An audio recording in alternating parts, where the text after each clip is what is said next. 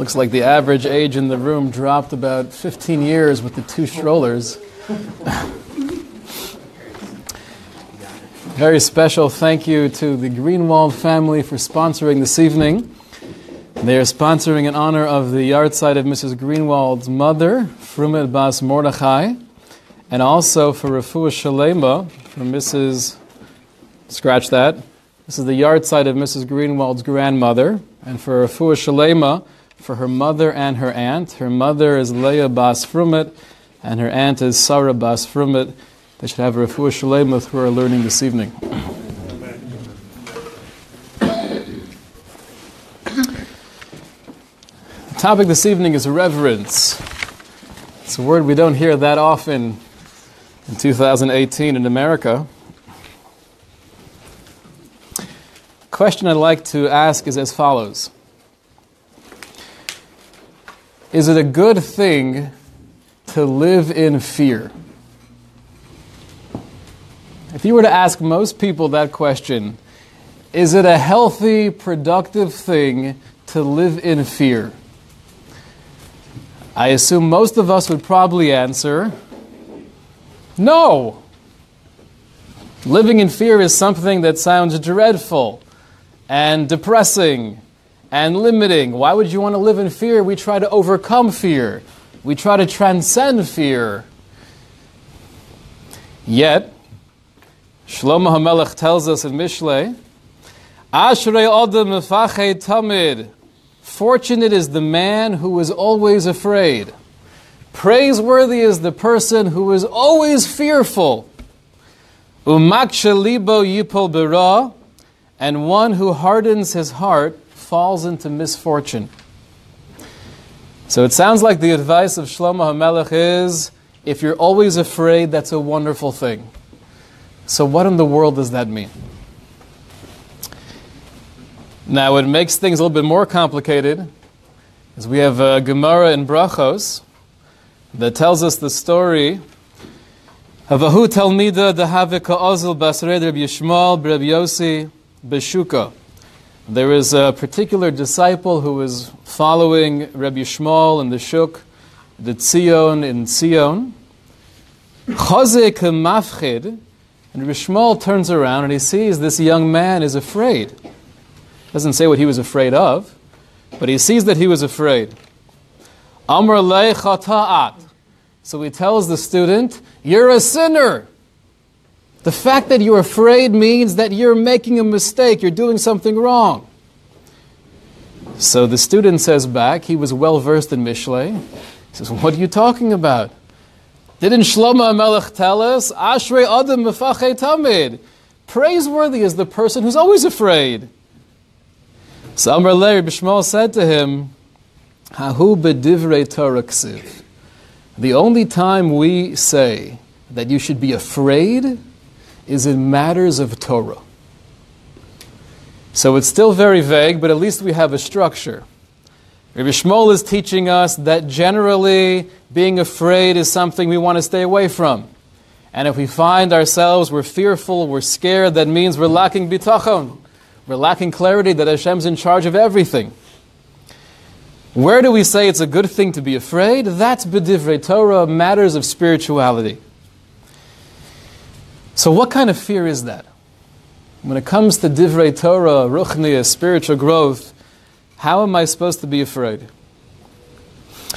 Comes along the Malbim, one of the great commentators in the eighteen hundreds, and he elaborates upon this idea. He says, being afraid doesn't mean a natural fear. To the contrary, the praiseworthy fear is shehagam shelibo bori ulam kilo chata, is where I'm in a state where I'm courageous, and I'm calm, cool, and collected. There's nothing that's really making me afraid, but rather, osa et atzmo mefached ala asid. I make myself afraid of the future, shelo yechta, in order not to make mistakes. That's the, the proper, healthy fear. So it sounds like, according to the Malbim, when is it praiseworthy to be afraid? That's when I'm choosing to be careful and looking into the future. Not that I'm nervous, not that I'm scared, but I care. Healthy fear is, I care about doing the right thing. If it's between me and a Kadosh Baruch Hu, or if it's in a relationship, I should be afraid when I speak to my wife, for good reason. But we should all be afraid when we speak to our spouse that I don't want to say the wrong thing. If you ever speak to somebody while they're dating, and they're thinking of somehow giving across a message, they're not sure how to say it, and they could spend hours going back and forth in their head, speaking to their friends, speaking to the rabbi, how should I say it without hurting her feelings? And then they get married, and the amount of time spent on thought before speaking is close to zero. We're no longer afraid of saying the wrong thing. So the Malbim is telling us that the healthy, proper, productive fear is because I care so much about my relationship, because I care so much about continuing to grow spiritually, I'm afraid of making the wrong move. And that's what Shlomo HaMelech was telling us. What's the opposite of healthy fear?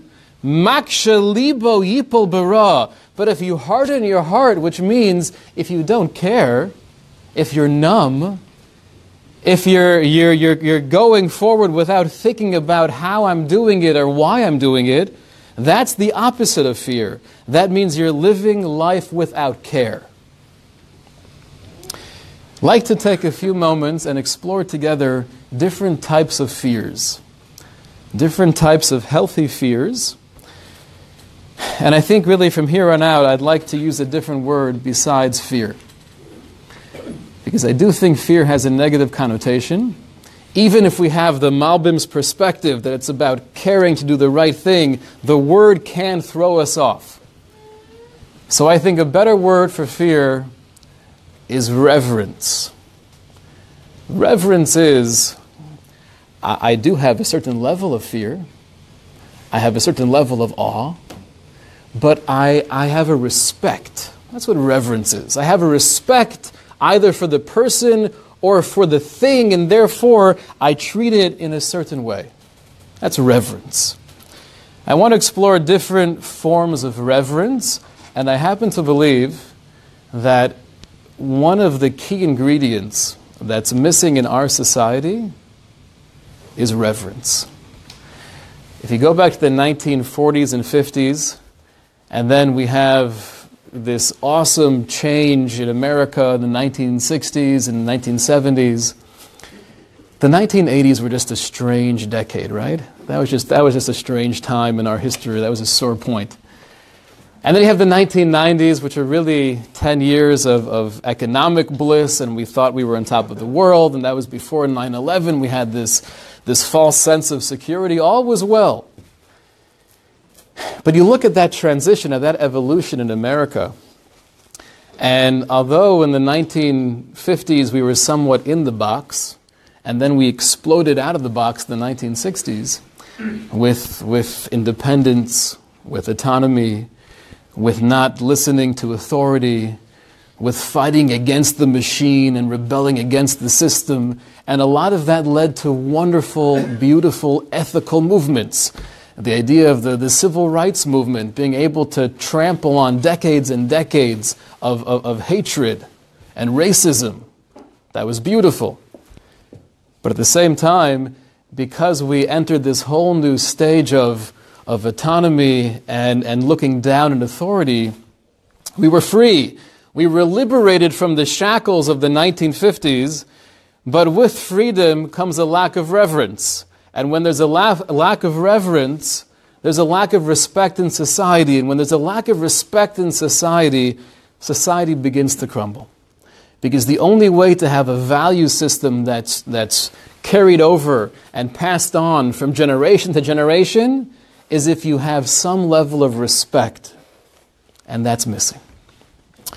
So let's explore a few different forms of reverence. The first is, source number four, As Hashem Elokecha Tira, that we have a mitzvah to fear or to have reverence of Hashem. To have reverence of Hashem. Now, this could be very easy to uh, to believe we have a proper yiras Hashem, reverence of Hashem, when in reality it might just be anxiety, or it might be O C D, or it might be one of many other psychological things that are keeping us afraid or or intimidated, but it's not fear of God. There's an amazing medrash that says that in the times of uh, the Purim story, so the Jews were afraid of the decree, and they thought it was appropriate fear, because they looked back in history and they said, Yaakov Avinu was afraid.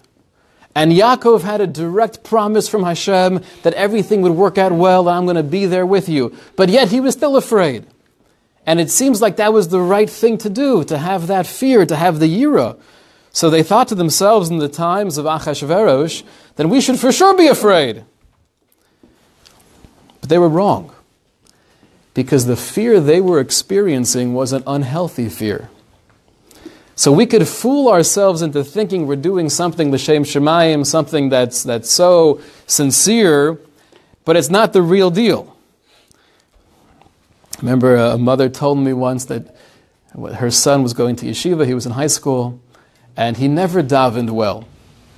And then he started coming home for Sukkot and Pesach, and she saw the way he davened, and what used to be a forty-second Shemona Eseray would now take him fifteen minutes. And she was having so much nachas. My little boy is finally becoming an Eved Hashem, such a beautiful thing. Until she realized that the reason he was davening a fifteen-minute Shemona Esrei is because he couldn't help himself. And she actually listened to her son daven, and he would get stuck on almost every word and have to say that word over and over again until he felt comfortable that he was saying it in the right way. That's not Yira Shemayim. That means the child is, is, is really going through a hard time and you have to get him help.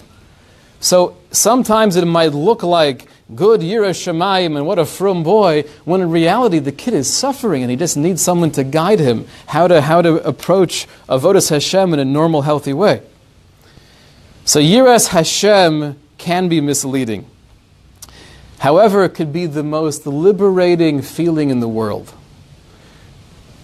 We say every day in Shemona Esrei, three times a day, Hakel, Hagadol, Hagibor, Vahanora.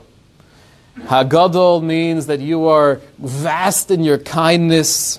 Hagibor is you could do everything, you're in total control. Vahanora literally means you are awesome, or you are the source of fear. So what does that mean, you are the source of fear? Ha-nora means the fear. So the commentators on the Siddur explain that what we should have in mind when we say these words is that there is nothing else in the world to fear besides you. That's a liberating fear. When you think about it, what's the definition of, of, of fear? Why do we feel that way sometimes? Because I feel like I don't have control. When I'm in a situation that, that I don't have control over, then I get scared. Or if I'm under someone's power and they could do something to me that I cannot control, then I get really afraid. But if we recognize and remind ourselves three times a day, Vahanora, he can't touch me. No matter what she says to my employer, that has no bearing on my future, on my job. No matter what they do over here, that's not going to affect me financially. Hanora, you're the only thing to be afraid of, and if we really believed in that, that fear would be a source of freedom. That's Yiras Hashem.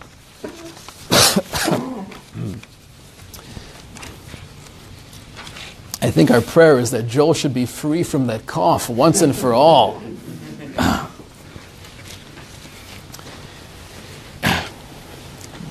In the Parsha we have the most pivotal, influential experience in human history, which is Maimed Har Sinai.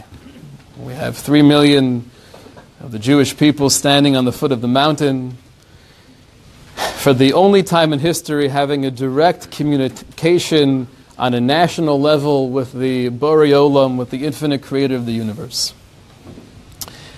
And it is so incredibly overwhelming that the people turn to Moshe. This is in source number seven, Pasuk Tazayin. V'yomer el Moshe daber ata imanu. They said, Moshe, please, you speak to us, v'nishma, and we'll hear from you. V'al yedaber imanu elokim pen namus. But we don't want Hashem to speak to us, lest we die. If Hashem keeps on talking to us directly, He's going to kill us. We can't take it. So you speak for Hashem, please. What's Moshe's response? V'yomer Moshe la'am, he says to the nation, Al tira'o, don't be afraid. Ki leva'avur nosos eschem ba'alokim. Hashem is putting on this whole show in order to test you. U'ba'avur tia yurasu al penechem, and that His fear... He's putting on this whole demonstration of power.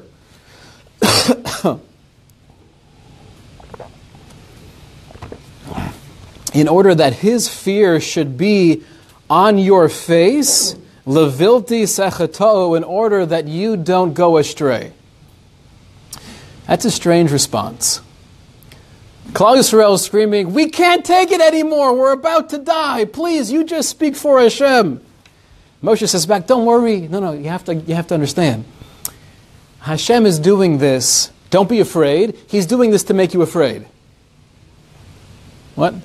Don't be afraid. He's doing this that his fear should be with you going forward so you don't go astray. That's a strange response. The Malbim comes along and he says an amazing interpretation of these two psukim. He says that when Klal Yisrael came to Har Sinai, they were, they were expecting a very romantic, a very uplifting experience. And that's not what they got. They got fire and brimstone. And the, the example I like to use is you have uh, Maishi and Shprinzi dating now for already a few months. And uh, it's time to get engaged. They both know it's coming. So they get dressed up and they go out to a nice dinner and they're walking along the boardwalk and then Moshe gets down on one knee and he says, Shprinzi, I really like you and I would love to spend my life with you. Will you marry me?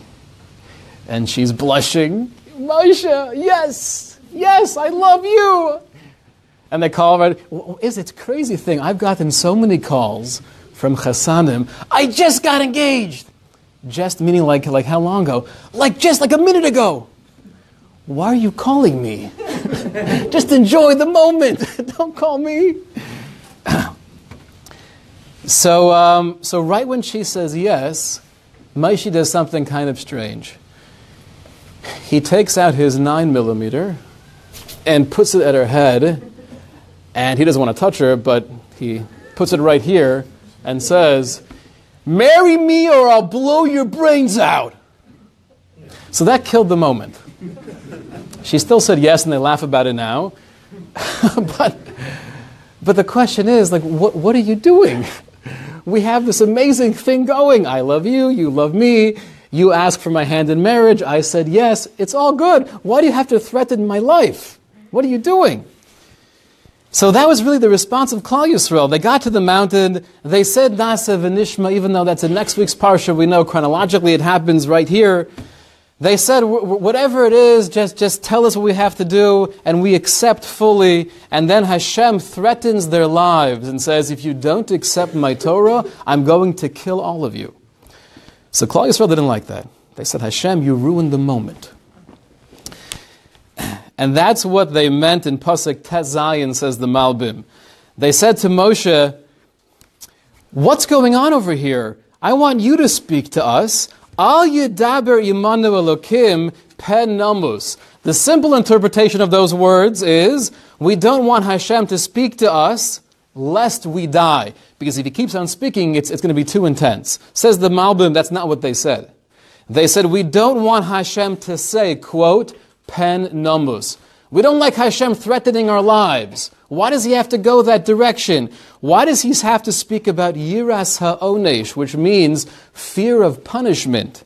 Why can't he speak about Yiras Haromamus? Why can't he speak about this more majestic fear, this awe, this understanding of how great and vast HaKadosh Baruch Hu is? Why can't he go in that direction?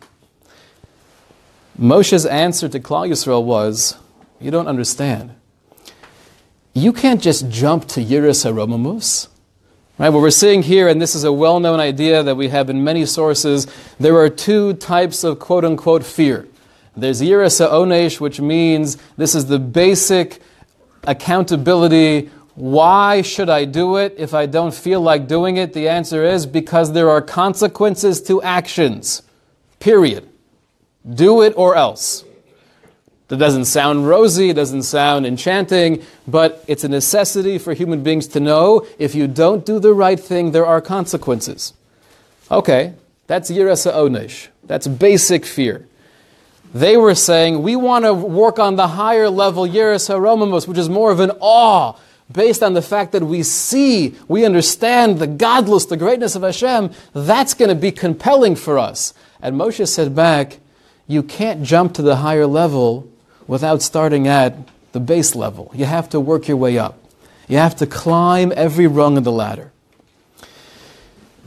So the whole experience at Har Sinai, besides hearing Hashem and besides the confirmation that there's a limitless creator of the universe and the confirmation that the Torah itself is the true, the, the, the true expression of the will of God, Hashem wanted to make it scary, to teach us going forward, says the Sefer Haredim in the fifteen hundreds, that even when it doesn't feel good, even when I'm not in the mood, even when I'm not inspired, I don't care. This is something I have to do. This is an achrayus, it's a responsibility. There's accountability to life. So there's two levels of fear when it comes to Hashem. Yiras HaOnesh, you have to do it or else there are consequences. And Yiras HaRomamus, which is something much more lofty, which takes years and years to work on, climbing every rung of the ladder. Rabbi Yitzchak Blazer was one of the, the three main disciples of Rabbi Yisrael Salanter. And uh, Rabbi Yisrael Salanter used to give drushas in the yeshiva, and the main focus of every drusha, almost every drusha, was yira. He would focus on fear and reverence. Once Rabbi Yisrael passed away, and Rabbi Yitzchak Blazer took over, he wouldn't just focus on yira, he would also speak about ava. He would speak about love of Hashem, and devekis, and clinging to Hashem. So they asked him the question, you know, if you're a disciple of Rabbi Yisrael Salanter, why are you deviating? He only had one theme. He would constantly pound home the message of Yiras Hashem. But you speak about all these other ideas. So Rabbi Yitzchak Blazer answered that my Rebbe was almost a sholem. He was almost fully complete in the realm of reverence, and therefore that was his life's focus. We're so far away from everything, we should dabble in everything so we can gain a little bit, a little bit of yira, a little bit of ava, a little bit of love, a little bit of fear, a little bit of devekis. Anything will help. Why do we need any fear whatsoever? And if you ever attend a Kiruv seminar, where you have people talking about the, the beauty of Judaism, how often does the subject of Yiras HaOnesh, of fear of punishment, come into the uh, conversation? Right, so welcome to the seminar this evening. I'm going to tell you some of the, the beautiful things about Judaism, the light, the radiance, the uh, you know, the uplifting power of the Torah. If you follow it, that's wonderful, and there's schar, there's reward, and if you don't, there's there's consequences to actions. People don't like talking about that. Why do we need fear at all? It's so uncomfortable to discuss. It's so uncomfortable even to think about. Why can't we just have love? Wasn't that a Beatles song? Man, all you need is love. So the Beatles were wrong. They were wrong. But why? Why do we need fear? It just seems to darken the whole picture. So the Mishnah in Pirkei Avot seems to answer this question. It tells us that when it comes to serving Hashem, Famous Mishnah, Al Tiyuka Vadim Mishamshim Esarava Manas Lekabel Pras. We shouldn't be like servants who are serving their master in order to gain reward. Rather, we should do it because it's true. The famous words of the Rambam, Lasos ha'emes leman shehu emes. Do that which is true because it's true, not because you're going to get some kind of reward. That's the ideal. However, the Mishnah concludes, Vayiyamora shemayim aleichem, but you should have the fear of heaven upon you. Why do you have to have fear of heaven if I'm doing it because it's true? I'm doing it because I love God? The Bartanura explains, because when push comes to shove, love is not always there. If you think of a relationship, what's the foundation of my relationship with my brother, with my spouse, with my child? Is the foundation love? Can't be love, because it's not always there. You don't always feel it. Obviously, we always love our family and friends. It's there deep, deep down sometimes, but that can't be the catalyst. What's the base? What's the foundation of any relationship?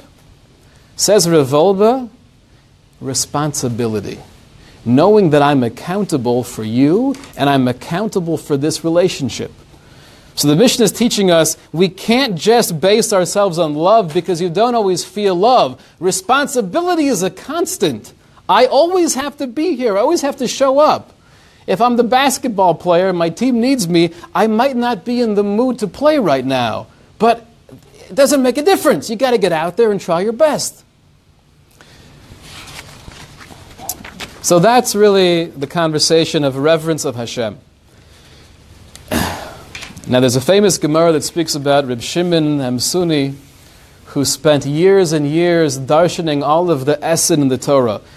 Every time the Torah has Aleph, Saf, he had a drasha that he was coming to include something else, until he got to the, the source, the pasuk that speaks about having reverence for Hashem, where it says, Es Hashem Elokecha Tira, to fear Hashem. What could that S possibly come to include? How can you put anything in the same category of having reverence for Hashem? And he said, you know what? I give up. And he had the famous line, Kishem shekibalti schar ala drisha, just like I received reward for trying to, to darshan and trying to learn out from every S in the Torah, kach ani makabel schar ala prisha, I'll also receive reward on stopping because I don't think it's true. However, Rabbi Akiva comes along and he saves the day. Rabbi Akiva says, no, the S, when it says fear Hashem, it's coming to include Talmidei Chachamim, Torah scholars. A similar reverence that we have to Hashem, we are commanded, we are instructed to have that similar feeling towards Talmidei Chachamim, towards people who are absorbed with Torah. How many times in secular society do you see a wise man or a wise woman walk into the room and people stand up because they're so in awe of their wisdom? All right, so we do have with us this evening a special guest, Mister Markman's brother-in-law, who served on the Appeals Court of New York State. The Appeals Court of New York State. And people did stand in the room when you walked in, but you know why they stood? I'm sure it was because they had a tremendous respect for you, but that's part of the process. All rise. People stand. Respect for the system. Respect for the system. If it's not part of the system, though, and we're not being told to rise, how often do we find in the world that people stand up? Because I just want to show you that I'm machabed you, that I have reverence for you. You don't find that. I... Uh, I forget what this was, a while back, my wife needed to take the, the two girls to a, a special clothing store in North Miami Beach. So we're going to make a family outing of it. Only problem is, when the boys go to clothing stores, it doesn't end well. Boys including the father, right? So uh, we figured there's no problem. This place is right next to, uh, to like a little kosher store. So I took Avraham and Menachem, my six-year-old and my three-year-old. We got some sushi. That was exciting. And the whole time I was telling them that I used to learn in the yeshiva here in North Miami Beach. Living in Boca, Baruch Hashem, we have shuls and we have places of learning, but you don't have a massive yeshiva with, with shelves lining the walls of svarim. So before we left, I called Rabbi Luban. He's the Rosh Yeshiva in North Miami Beach. I was very close with him. I am very close with him for many years now. And I said, we're going to be around there during the uh, the lunch break of the yeshiva. Can I stop by with my boys and get a bracha from the Rosh Yeshiva? So uh, he said, I'm actually in back-to-back meetings, but I would love an excuse to get out. That'd be great. So we made that plan, and the whole way I'm I'm, I'm pumping it up. You know, no, Menachem is three years old. He's, he's Menachem. But I'm telling Avraham, who's somewhat conscious, we're going to see Tati's Rebbe. We're going to get a bracha from Harav Binyamin Luban. He learned for probably almost twenty years in yeshiva. He was one of the closest Talmidim to the Rosh Yeshiva. This Sefer right over here, and I held up Chadushi Halev, one of the Svarim that Rabbi Luban authored, was written by Rabbi Luban. We're going to go, he's going to come out and give us a special bracha. And we were just talking about it, and we finally get there, and by the time he walks outside, Avraham is like trembling. He's like, what's your name? I can't talk. I felt bad. I pumped it up too much, you know. But but we need to instill that in our children, that just like we have a fear, awe, reverence of a Kadosh Baruch Hu, Rabbi Akiva is telling us we have to have something similar towards Talmidei Chachamim. And sometimes it's easy to have that when it comes to Shmuel Kamenetsky, you know, the, the big names in the world, Chaim Kanievsky, anything that rhymes with Esky. But but when it comes to their teachers at school, or when it comes to the, the Torah personalities they're involved with on a daily or weekly basis, how much kavod do we give them? And sometimes it's, it's even harder if you've learned in yeshiva, And and your kid in high school comes home and is telling you over something the Rebbe said, and your automatic reaction would be, "Ah, oh, that's not pshat in the Rashba. He didn't mean that. Where did where did he learn?" We have to we have to we have to show them reverence. Now that's true when it comes to Talmidei Chachamim, to people of Torah stature, and that's obviously true when it comes to parents. We know there are two distinct mitzvos when it comes to honoring a parent. One is kavod, which the Gemara tells us, that's doing things for them, helping them get dressed, helping them with food and drink. And then there's yira. Ish imo v'oviv tiro. The Torah tells us that you have to have a reverence of your father and mother. What does that mean halachically? Right, so we've spoken about this in Sunday morning shirim, and there are many, many halachos here. But I just wanted to quote a couple of the sifim from the Shulchan Aruch to get a feel of what this means. What does it mean to have a reverence of a parent? Shulchan Aruch teaches us, source number fifteen, Eze mora lo yamod bimkom hamayuchad lo. If your father or mother has a place that they usually stand in, don't stand there. O makum mayuchad lo lehispalel. If they, if your father has a place he usually davens in at shul, even if he's not there, don't sit in his seat. Sit next to his seat. If they have a place at the dining room or the kitchen table, mom sits here, dad sits here, I cannot sit in their seat without explicit permission. Lo soser es devarov. Do not contradict their words. V'lo machriya devarav b'fanav. And don't even agree to them if they're saying something that's true, that, that's right. I saw that actually in an article. You're one hundred percent correct, Dad. Even if what they're saying you're you're trying to support, it's a lack of reverence. V'lo yikra'enu b'shmo. Don't call them by their name. Hey, Jay, can you pass the uh, slice of pizza? Rather, you should say, Avi Mori, my father, my master. Imi Morasi, my mother, my, my, my teacher, my master. Wow. That sounds pretty old school, right? But that's what the Shulchan Aruch says. It's so common to get into any kind of heated discussion with a parent. Now, when it comes to learning, it's different, and there's much to talk about there. You're allowed to have a heated discussion, obviously, with respect. But when it comes to something that has no relevance to life whatsoever, like politics, even if you argue vehemently with your parents' views, it's an isser d'oraisa. It's a Torah prohibition to tell them you're wrong. Maybe they're dead wrong. Maybe they totally don't get it. But that's not my place. If it has no relevance in life, we're talking about Trump versus Hillary or whatever the conversation was, don't go there. So many relationships are ruined within families, between parents and children, because they have heated debates about things that have no bearing on their life whatsoever. What a waste of time. What a waste of a relationship. How far does this having reverence for a father and mother go? So the Shulchan Aruch gives the example. Even if you're a prestigious person, you're sitting in front of a big crowd, and mom walks up to you, and she says, "Do you think you are wearing that suit? Do you think you're something special?" She rips off your tie, and she rips the you know, lapel, and she spits in your face. Wow, Menachem, you hear that? So what's the response? So anyone, and any millennial would say, you can't take that from a parent.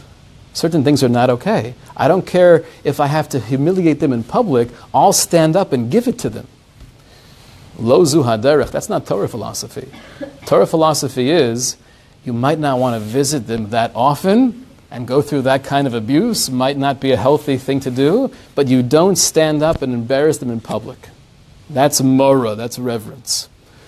And we have chayiv lamod b'pnei aviv. You have an obligation when your father and mother walks into the room to stand up for them. Standing up doesn't just mean this, it means fully standing up for them.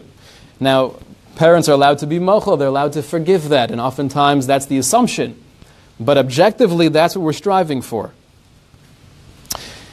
The Shulchan Aruch in Reish Mem Daled speaks about the obligation of having more, of having reverence for zakenim, for people who are older. And the Gemara in Kedushin says it clearly, Jew or non-Jew, anyone who's an older person, when they walk right in front of you, you have to stand up. We respect older people because they have more experience than we do. They've lived life longer than we have. These are basics of respect and reverence and dignity that we don't find that much in the world. And I think this is the missing ingredient. Why do we respect our parents? Why do we, why are we commanded to have a reverence for older people? So we think it's based on, when it comes to parents at least, hakara satov, to have gratitude. They brought us into this world, they took care of us, and that's obviously true. But there's an amazing piece here in the Sefer HaIkrim, Rabbi Yosef Albo, in the fifteen hundreds, where he says, the reason why we need to have reverence and awe of parents is in order to ensure the Mesorah, to make sure that the Torah values are passed on in their authentic form from generation to generation. It's not enough to appreciate, to appreciate the message. If you don't appreciate the messengers, then the message will be lost. So the only way to have an authentic Mesorah is through having reverence of the people who are transmitting that message. And this is the famous story, and I'm sure you've all heard it before, but I think with this context, it gives it so much more meaning. Rav Yaakov Kamenetsky was sitting on the plane with Yerucham Meshel, who was the the Secretary General of the Hisdarut Trade Federation. Very powerful, influential person.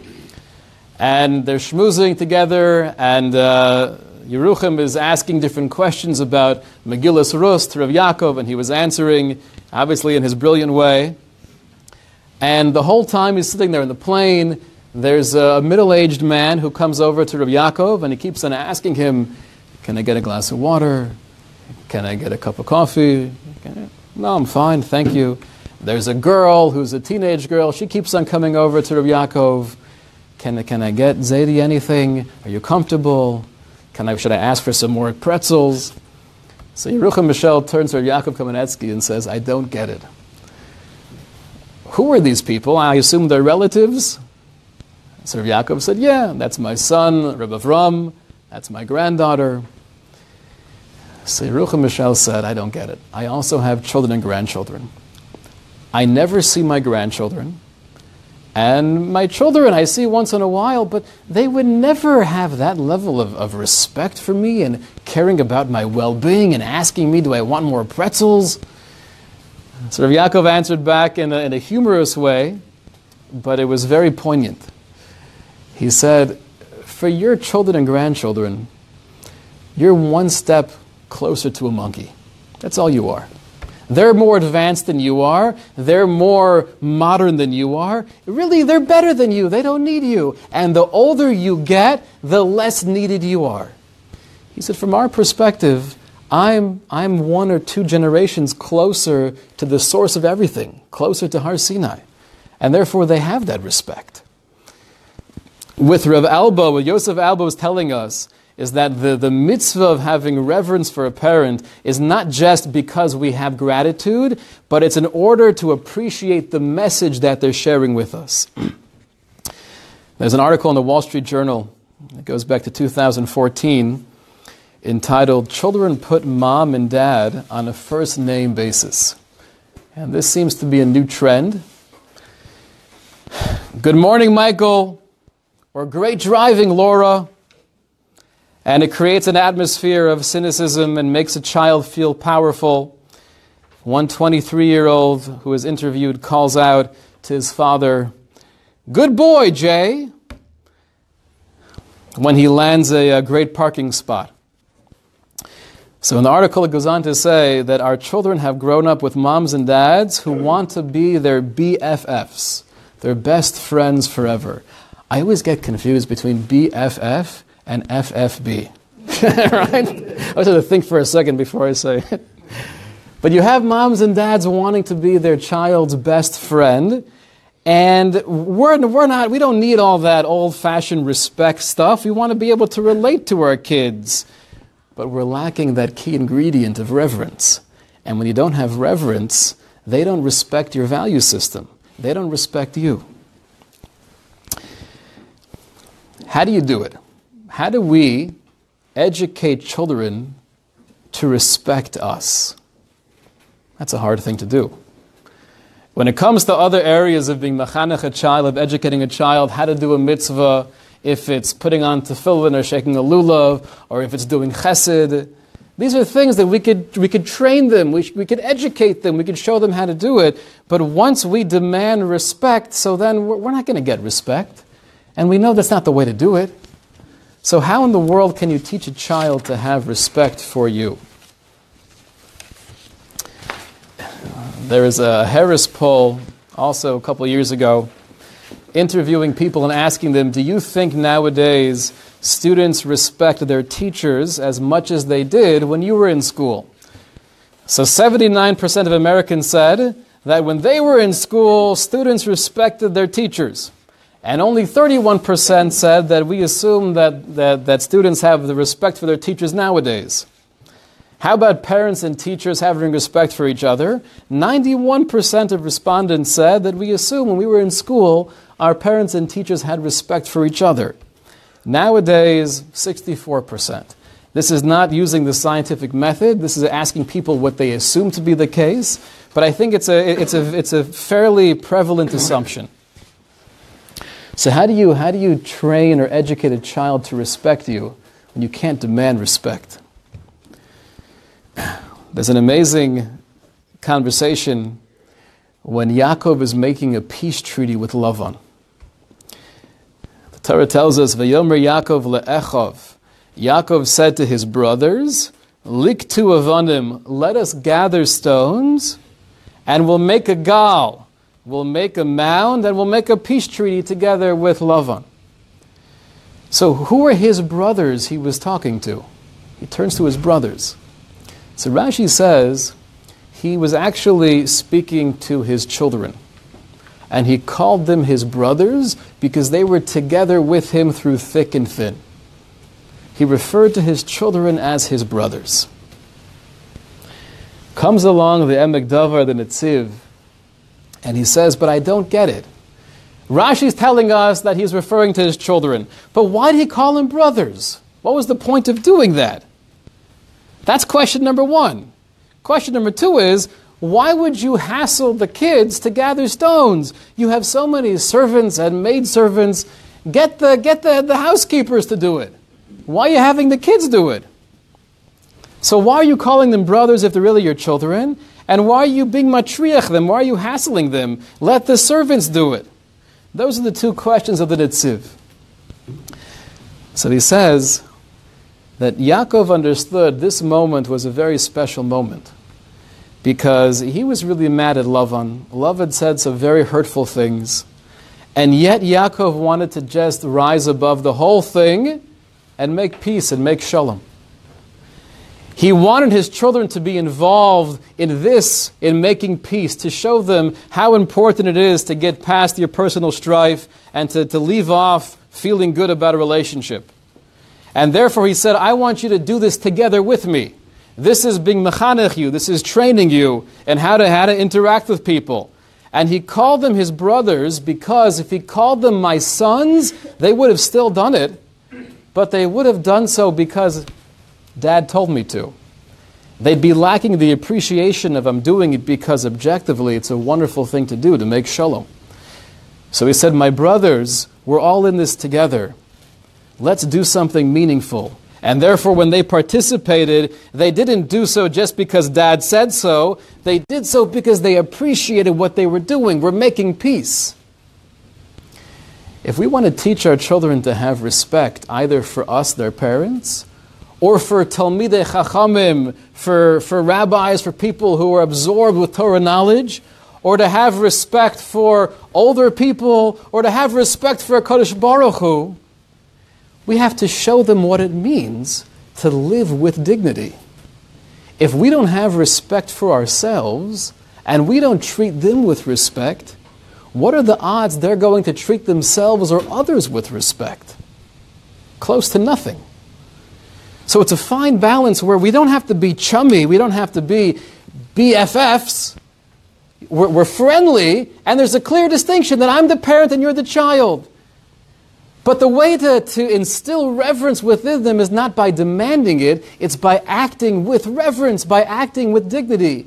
And if you ever have the opportunity, and, and, and for many of us, we don't have parents right here, but it's the most unbelievable opportunity when a mother or father walks in the room, if one is zocheh to still have a mother and father, then you stand up for your parents, or you stand up for an older person. I'm not telling them, this is what you have to do.